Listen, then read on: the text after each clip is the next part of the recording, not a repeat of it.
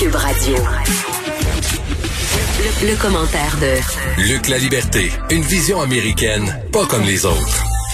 Ah, Quenon euh, est loin d'être mort. Je parle bien sûr euh, de cette tendance euh, théorie du complot qui, bon, prétend que le la terre entière est gouvernée par une élite pédosatanique. Puis quand je dis ça à chaque fois, j'ai envie de rire, mais il y a vraiment des gens qui croient à ça. Luc, salut.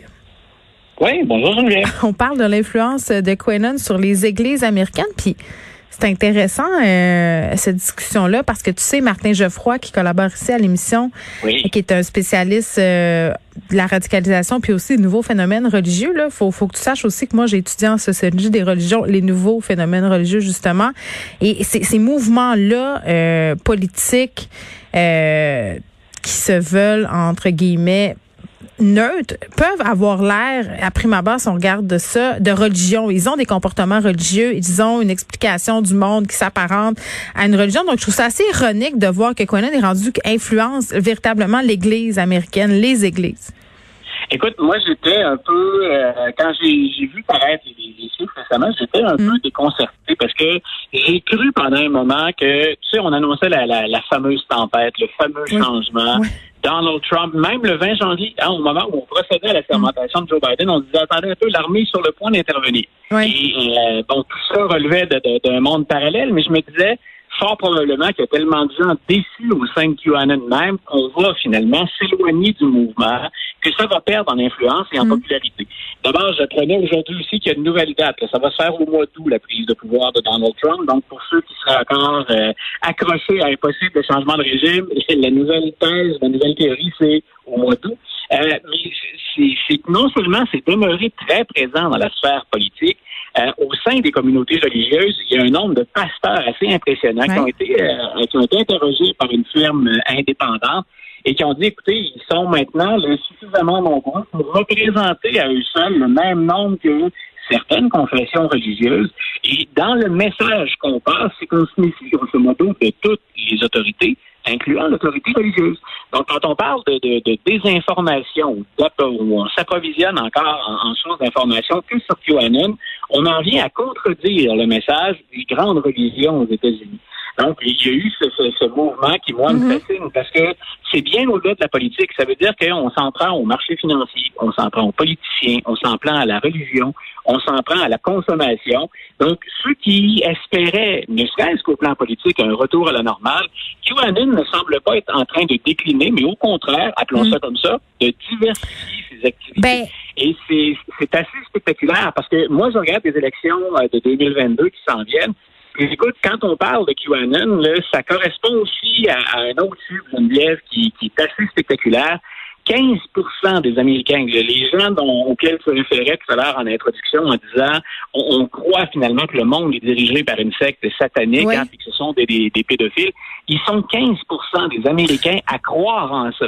Il y a plus de républicains que de démocrates, mais c'est quand même 15 c'est beaucoup de monde sur ben, Moi, ça m'étonne pas vraiment, honnêtement. Euh, Puis tu sais, je, je vais pas rentrer dans les grandes interprétations intellectuelles, mais depuis le désenchantement du monde puis la révolution tranquille, on s'attarde au Québec, les gens ont besoin de croire en quelque chose. Donc, à un moment donné, ces théories-là trouvent écho. Ça fournit des explications simples à des problématiques compliquées. Ça, c'est une chose. Puis quand tu me dis, moi, je suis surpris euh, que ces théories-là trouvent encore écho alors que finalement, euh, Donald Trump a été débouté, qu'on est en train de se sortir de la pandémie. Moi, ça me surprend pas pantoute parce que quand tu t'attardes à comment ça fonctionne, Quenon, il faut savoir là, que vraiment ce mouvement-là, c'est basé sur des énigmes que laisserait Q, un mystérieux, euh, bon, probablement, euh, ce qu'on dit, là, c'est que ça serait quelqu'un dans, dans, dans les cercles militaires américains assez haut placé. Les énigmes qu'il laisserait, euh, qu'il laisse sur les médias sociaux sont toujours en train de s'adapter aux nouvelles réalités. Tu sais, qu'à chaque fois qu'il se passe quelque chose, il y a une nouvelle énigme. Puis là, bon, les adeptes de ces théories-là essaient de résoudre cette énigme-là. Et là, tout ça s'adapte. Donc, moi, que ce mouvement-là continue à faire euh, des adeptes et qui s'adaptent à la nouvelle réalité post-pandémique, c'est loin de me surprendre. Au contraire, c'est dans la continuité de la, de la façon même de, de fonctionner de, de QAnon. Ben, tu vois, puis ça, sur quoi il faut... Quand je dis, moi, j'étais surpris, c'est le nombre. Que, parce que moi, j'appelle ça un jeu. J'avais publié c'est vrai que c'est un jeu. d'ailleurs là-dessus. Oui, c'est un peu comme un jeu vidéo. C'est très, très addictif. Mais que le nombre soit aussi important, moi, c'est ça qui m'a étonné. Et ça veut dire que si on veut revenir à un mode de vie, on ne, ne parlons que du plan politique, par exemple, de, la gestion des États-Unis, si on veut revenir à quelque chose d'un peu plus sain, d'un peu plus normal, d'un peu plus équilibré, quand on a 15 de la population, c'est assez pour convaincre des élus ben, de solliciter leur appui. 15% ça peut faire la différence dans bien des élections. Bien sûr. Et, ça, et ça explique le comportement de bien des, des, des élus républicains, mais de certains de leurs partisans. Euh, on, a discuté tous les deux, puis elle défrait la chronique régulièrement, le Marjorie Taylor Greene, qui, semble venir hein, d'un autre monde, littéralement. Euh, elle est hors norme.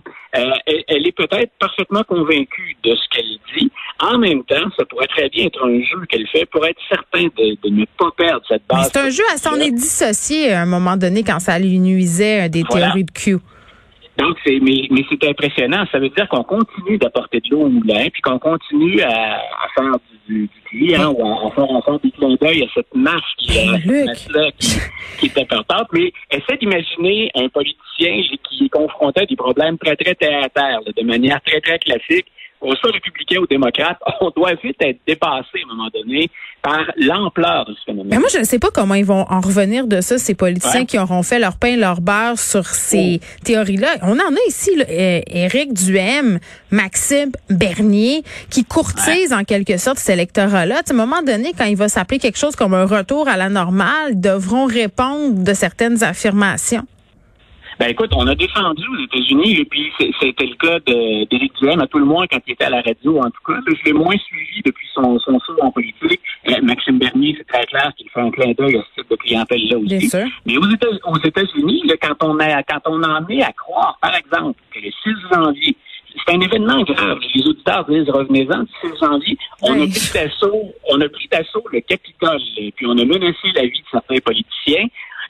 Euh, on a une majorité de républicains qui sont convaincus maintenant que ce sont les démocrates qui sont responsables de ça. Oui, qui ont organisé ça. oui, qui ont organisé ça. Donc, quand on, a, on parle de désinformation, là, qu'on parle d'un dur retour, imagine les politiciens républicains qui ont dit, pas plus tard que la semaine dernière, qu'effectivement, grosso modo, il fallait pas trop s'en faire avec ça. Il fallait passer à autre chose. Puis qu'il y avait peut-être même des mouvements de gauche qui avaient organisé ça, puis qui étaient responsables du 6 janvier. Euh, quand on regarde euh, les, témoignages des services de renseignement américains, euh, on se rend compte à quel point c'est, soyons honnêtes, c'est fou, c'est du délire. Mm. mais effectivement, on va devoir composer avec ça, s'asseoir, puis à un moment donné dire oui, j'ai défendu ça. Ben OK, puis il va falloir aussi s'asseoir puis se questionner sur pourquoi il y a 15 de la population américaine qui croit à tout ça, puis plus près de nous au Québec, euh, tu sais, on avait sondé les Québécois sur les théories du complot les plus populaires et Quanon quand même figurait en bonne tête de liste. À un moment donné, faut se demander pourquoi ça trouve écho. Tu sais, au Québec, les théories Quanon sont très très populaires. Ça, les endroits dans le monde où ces théories-là sont les plus populaires. Et à un moment donné, il faudra se questionner sur la perte de confiance envers nos médias, envers nos institutions envers nos gouvernements qui ont mené à cette adhérence-là, parce que c'est de tout. Autant, j'ai, autant je, dénonce assez clairement ces, ces complots-là, ces théories-là qui circulent depuis le début. C'était le cas avec les partisans de Donald Trump. C'est, tout un mélange. Il y a des gens qui sont très différents mm. là-dedans. Qu'est-ce qui les entraîne vers ça? Moi, c'est ce qui m'intéresse si. Trump répond à, des questions contre des Américains, on peut dénoncer Trump lui-même, mais il ne faut pas balayer sous le tapis ceux qui le suivent. Ça veut dire que le, système habituel, tel qu'on le connaît, ne répond plus aux besoins de ces gens-là. Donc, moi, c'est ce qui m'intéresse le plus. Est-ce que, euh, est-ce que nous, dans les médias, est-ce que les politiciens qui sont en poste actuellement, par exemple, font suffisamment de choses pour bien s'adresser à ces mm. gens-là ou tenter d'atténuer la portée du problème? Il y a quelque chose pour lequel on est responsable aussi. Il suffit pas de les appeler les touristes tata, les coucous, les édentés. Là, il y a des explications politiques, sociologiques et économiques euh, à ce phénomène-là. On se parle des États-Unis euh, qui auraient espionné leurs alliés. Écoute, ça, c'est euh, le genre de choses dont on se doute. C'est le genre de choses qui circulent depuis longtemps, mais là, on en a des preuves et ça a été, ça a été reconnu. Euh, les États-Unis auraient, en passant par le Danemark, on, va expliquer pourquoi, ils auraient espionné quatre pays, dont, entre autres, des pays qui sont clairement des alliés la France et l'Allemagne. Donc, M. Macron puis euh, Mme Merkel ont dit, euh, nous, on aimerait ça aller au fond de l'histoire. On veut savoir ce qui se passe. Et les deux joueurs impliqués, ben, c'est significatif, puis on leur fait pas porter nécessairement euh, le même fardeau sur leurs épaules. Les Américains le font régulièrement espionner. Ça s'était fait sous Barack Obama. D'ailleurs, ce dont on parle, on vient d'en avoir la confirmation, mais ça s'est passé entre 2012 et 2014. Mm. Obama avait déjà dû s'excuser pour avoir euh, mis sur écoute le téléphone des services de renseignement américains, mais bien sûr, le président chapeau tout ça. Mais il avait dû s'excuser auprès d'Angela Merkel. Mais là, il semble qu'on se soit, pour accéder à des courriels, Internet, à des téléphones, il semble qu'on soit branché sur, un câble sous-marin euh, qui passe par le, le Danemark. Donc, c'est particulièrement grave. En tout cas, c'est particulièrement original. C'est pas une façon de faire qui, qui, est courante du côté américain. Donc, bien entendu que les alliés, surtout que là, on a, on a Joe Biden qui est de retour, là, il, il tente d'établir ou de rétablir des liens avec la communauté internationale, de rassurer les alliés. Donc, moi, je, je, je pense qu'on va lui demander d'offrir des réponses substantielles. De l'autre côté, ce qui devrait inquiéter aussi, si j'étais un Danois, c'est euh, le Danemark, en faisant ça, puis on n'est pas certain s'il est de mettre les services de renseignement du Danemark le sont, mais pour le Danemark, c'est d'avoir permis d'espionner la communauté européenne, l'Union européenne. Donc, on, on, en guillemets, on change d'équipe. On est outre-Atlantique, on joue avec d'autres pays européens et on peut imaginer que les regards, les projecteurs sont, sont euh, braqués sur le Danemark aussi. Euh, il y a plein de gens qui se sont demandé euh, ben, est-ce que le Canada peut avoir été espionné là-dedans? Euh, si on le fait avec l'Allemagne, qu'on le fait avec la France, pourquoi pas avec le Canada? Il faut dire qu'on a déjà des partenariats, hein, qu'on est déjà, on travaille déjà très serré avec les services de renseignement américains, mais sans avoir de preuves formelles à donner, moi je pense que oui, les Américains ne vont pas se priver de ce qu'ils peuvent venir chercher comme renseignement. Mais je répète, c'est encore plus, c'est encore plus délicat ici parce qu'on est déjà associé dans les systèmes de surveillance et dans des systèmes de, de, défense. Une autre preuve qu'on vit dans un épisode de 24. Merci beaucoup, Luc. On se parle demain. Bye bye. Bonne fin de journée.